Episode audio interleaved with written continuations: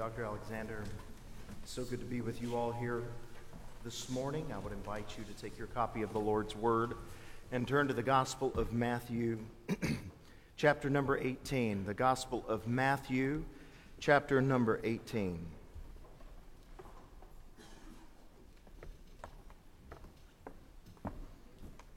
As you're making your way over there, we're going to be at Matthew 18 now for the next month before us as we are going to talk about no drama. It is a fact of life that drama exists within human life. Everywhere you see, you see people who are angry, offended, offending others. We see protests of all kinds, protesting all kinds of things and various reasons. We call this drama.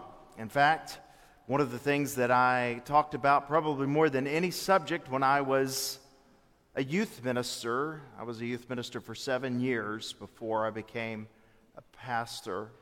But as a youth minister, we talked about the subject of drama more than any other subject. And the reason is is because it is so easy to allow disharmony to grow amongst the brothers and the sisters.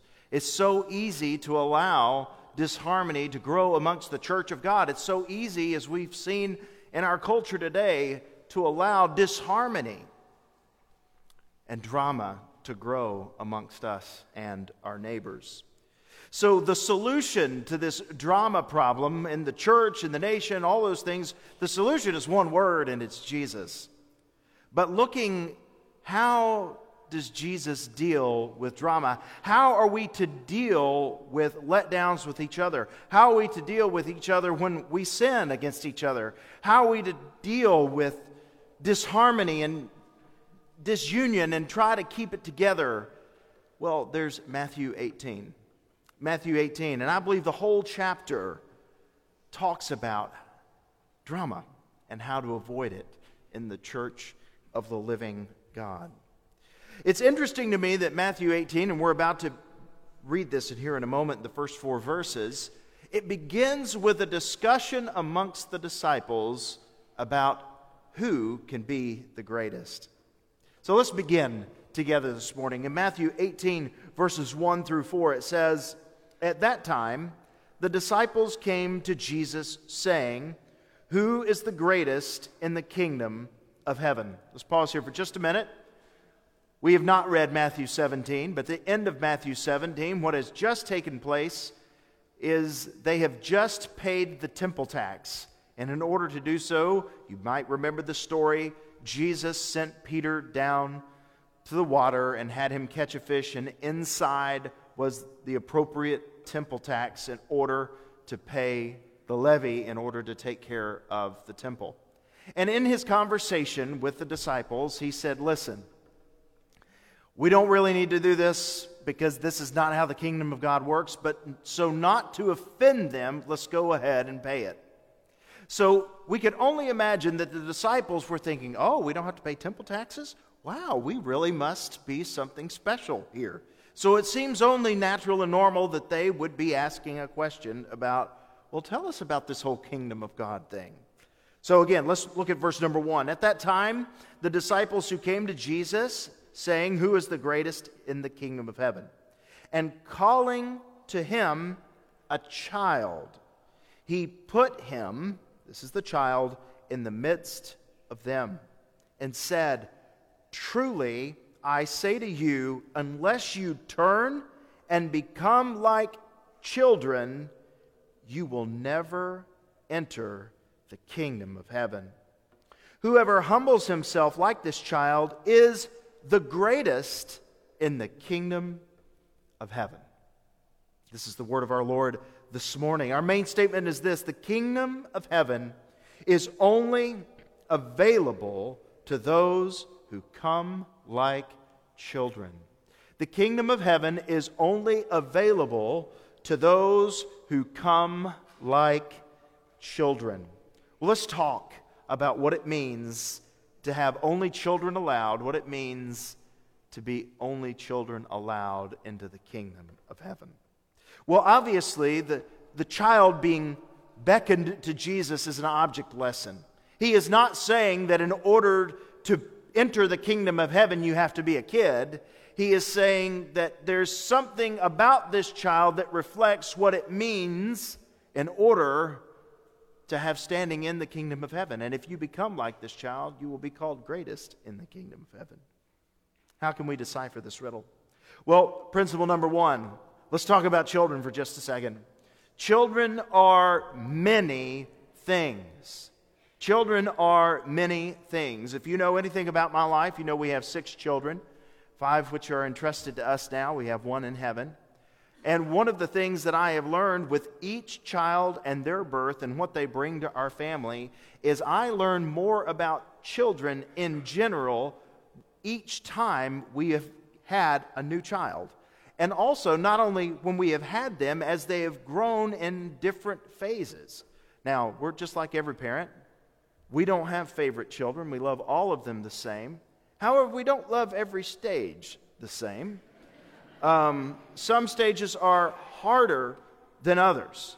But children are different, and our understanding of what it means to be a child, because children are so different, has expanded as we went from Ashlyn to AK to Judah to Ainsley to Peter and Lucy. I got all the names. That's good. So, but anyway, children are many things. First, let's talk about a few things that children are.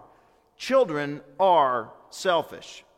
Children are selfish. This should be of no surprise to anyone. Children are selfish.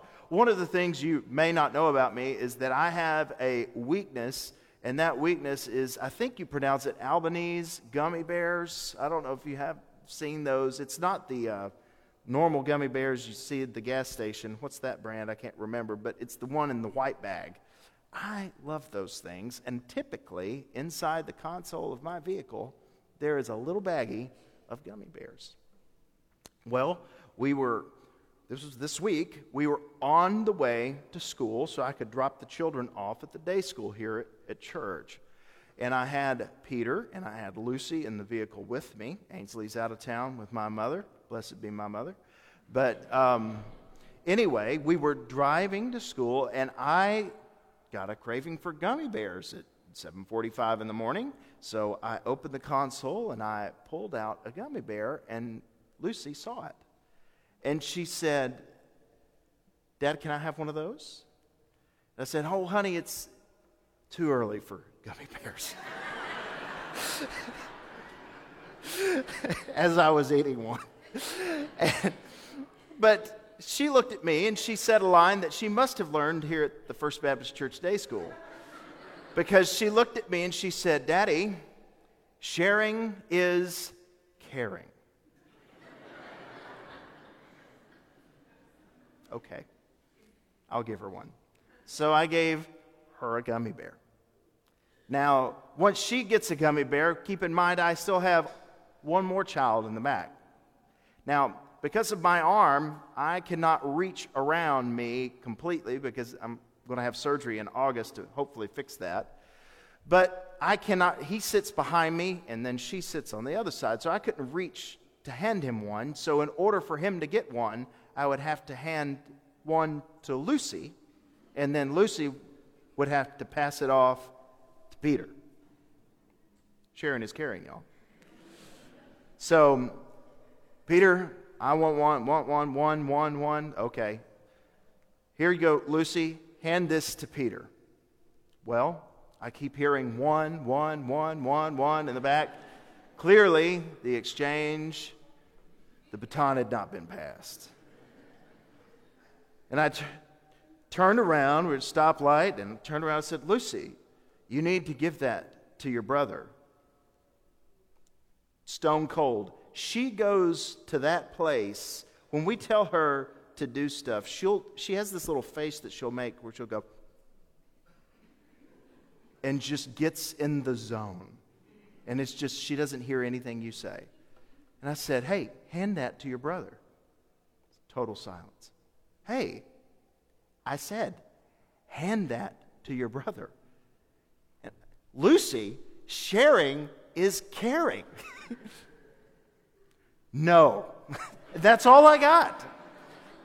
Now, I love my daughter, and she's actually a great little child, but she is exhibiting what just about every child that I've ever had does at that age, which is not share. Kids are selfish, whether it's gummy bears or toys or whatever, kids are selfish. Also, kids are not innocent. Now, children certainly have innocence, and we'll talk about that in a minute, but there's no way that you can persuade me that children are innocent because children can be mean. Children can be hurtful. They may not fully understand what they're doing, but they're definitely not innocent. Now, is it true that, that children possess some form of innocence? Well, I believe so. Um, in Isaiah chapter 7 and verse number 15, and talking prophetically here uh, about a baby that was to be born in Isaiah's day, and then ultimately, I think this points to Jesus, this passage. But in verse number 15, it says this He shall eat curds and honey when he knows how to refuse the evil and choose the good. And we know later that this was talking about someone who turned 12 years old. In fact, if you're wondering where Jewish people get their idea of their bar mitzvah, of entering into adulthood, it is from Isaiah chapter 7. That there is this understanding that while children are not innocent, children can be mean, children can be cruel, children can sin, there is an innocence about children because children don't fully understand right from wrong. But Jesus has told this crew that children is how you must come to the kingdom. Well, kids are selfish, kids are innocent. Also, children, kids, are emotionally immature.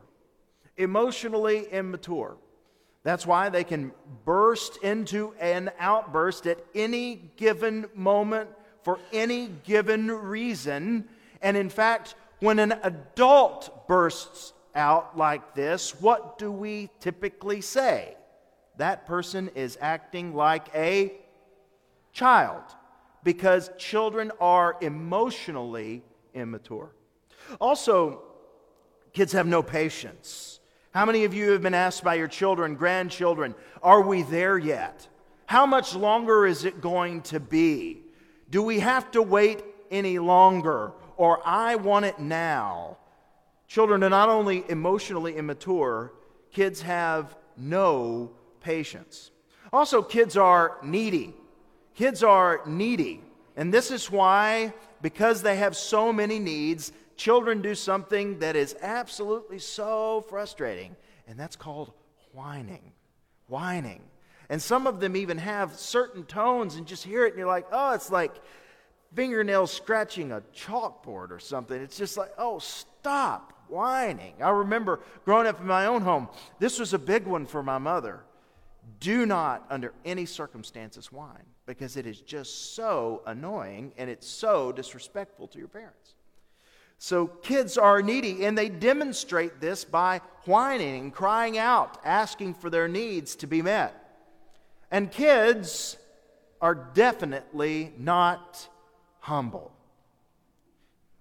Now, I want you to observe that Jesus has just said, unless you humble yourself like this child, you will not enter the kingdom of heaven.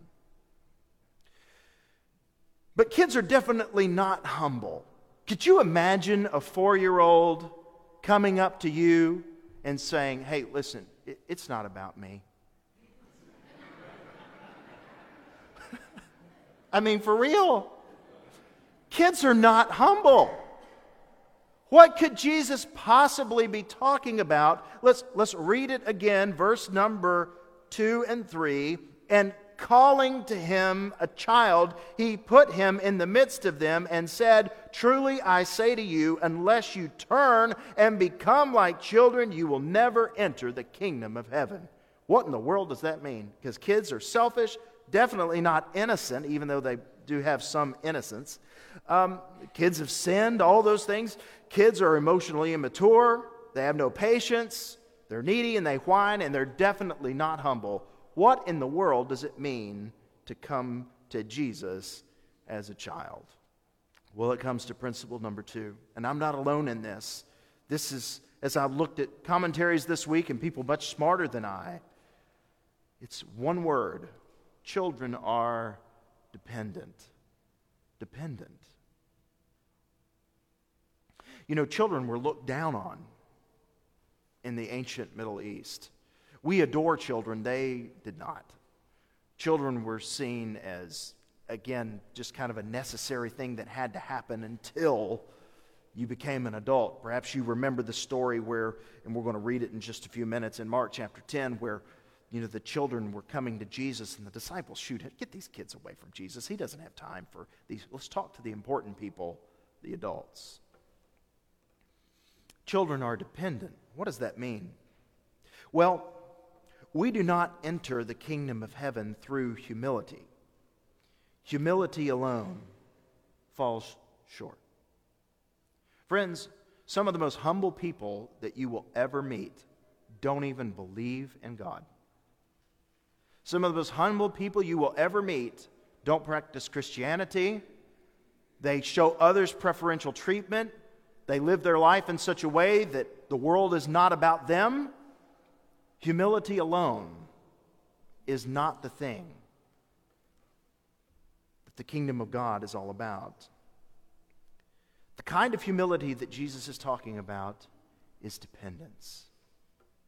It's not the humility that says it's not about me, even though that's important. It's the humility that says, I'm completely dependent upon you. And that's what children are they're dependent. Friends, we enter the kingdom of heaven through open arm dependence. We enter the kingdom of heaven through open arm dependence. Open arm dependence, what do I mean by that? Well, I'm, what I mean by that is have you ever beckoned a child to come to you and you hold out your arms and they come to you with outstretched arms and they just, they just, they just grab you and you hold them? Uh, Super Summer was this week, a wonderful camp that our kids go to each year, a leadership camp in Jackson down at Mississippi College. My daughter was among those that went, had a wonderful time. So grateful for her experience there. But she's 15. And uh, she had to come home a, a, day early because she was going to another trip. And uh, we were coming from out of, I don't know where we were, can't remember now. But we were arriving home at the same time. And she beat us home about, I'd say, 10 minutes. And I didn't realize that. And my 15 year old, y'all, um, when I got out of the truck, all the lights were out, the front door opens, and she screams, Daddy! and runs to me and jumps in my arms. That doesn't normally happen. and it was the, one of the sweetest moments I can remember in recent time. And there's something that that does for a father, but there is something about open arms from a child. Mark chapter 10, verses 13 through 16. This is the story I was referencing. It says, And they were bringing children to him that he might touch them. And the disciples rebuked them. But when Jesus saw it, he was indignant and said to them, Let the children come to me do not hinder them, for to such belongs the kingdom of God. Truly I say to you, whoever does not receive the kingdom of God like a child shall not enter it. And he took them in his arms and blessed them, and laying his hands on them. Friends, children don't make themselves dependent. They are dependent because they are children. Every year, when I fill out my tax information and work with my CPA, he for years has said, Okay, how many dependents is it this year, preacher? I said, We can't have any more now, so he just knows how many there are. But dependents, these are individuals that are completely dependent upon me for their existence, meaning, if I stopped providing for my children, they would be destitute. The state would have to take up for them, or somebody else would have to take up for them. That if I did not provide for them, my children are completely dependent upon me for their existence here in this society. It's what it means to be a dependent. Children don't make themselves this way, this is what they are. And when Jesus is talking about what it means to humble yourself, to look specifically at verse 3 again, and said, Truly I say to you, unless you turn and become like children, you will never enter the kingdom of heaven. There's no way, Jesus is saying, unless you become selfish, unless you reattain innocence, unless you're emotionally immature, unless you have no patience, unless you're needy, unless you're not humble like a child. Jesus cannot be saying this is what it means to be a part of the kingdom. Being a part of the kingdom of God is this is that if you're in the kingdom, you're there because you're completely dependent upon another. And his name is Jesus. To be a child in the kingdom is to be somebody's dependent. It's to be Jesus's dependent. That he takes up for you all that you have belongs to him. All that you are is because of him. What it means to enter the kingdom as a child is to whether you fully understand it's not about you or not, it is to be completely dependent upon Jesus. You see, kingdom greatness is the exact opposite of how we understand greatness. I want you to look again in verse number three, and we'll go to four. And he said, Truly I say to you, unless you turn and become like children, you will never enter the kingdom of heaven. Whoever humbles himself like this child, interesting, not any child, this child. What did the child just do? The child responded when called. Jesus called, and the child came.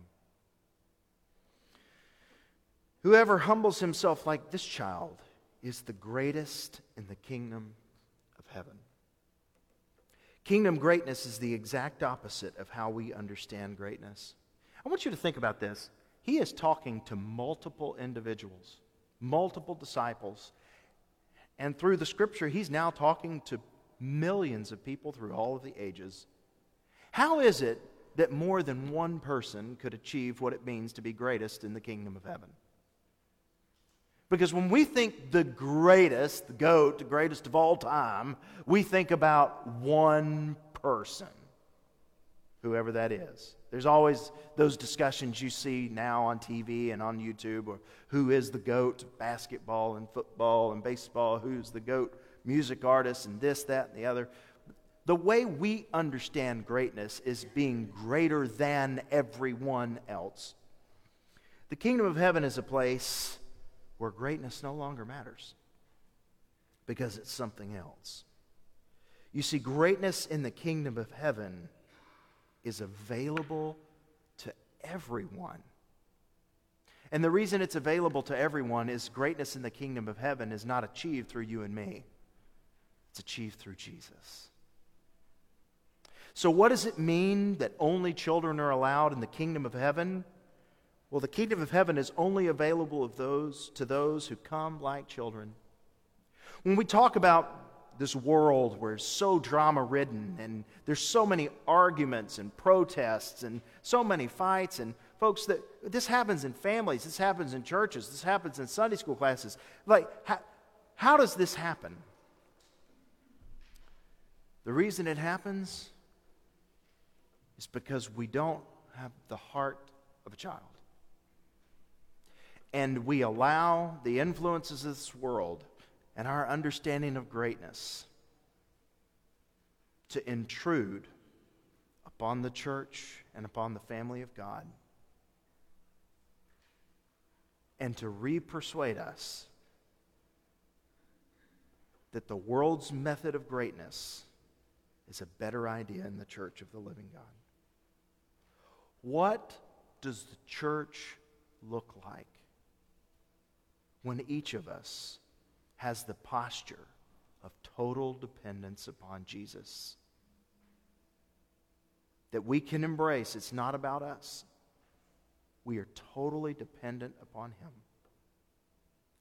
How much does that change the house of God if everyone is first looking to Jesus for complete dependence? There's much more to say about drama and eliminating it in the church. Matthew 18 has a lot to say. But, friends, it starts here. What it means to be a child of God is to be completely dependent upon Christ to be a part of his kingdom. You know what it means to be a Christian? What it means to be a Christian is to embrace the fact that there is nothing that you and I could do. No amount of good, no amount of time of doing good, there's nothing that we could do where we could possibly achieve greatness in the kingdom, where we could possibly achieve being saved from our sins apart from Jesus. This, why, this is why this chapter is here. To get into the kingdom, Jesus has to do something for you. And the only way you receive it is if you receive it with open arms. This is where we start. Remember this as we go forward and look at all of these other things.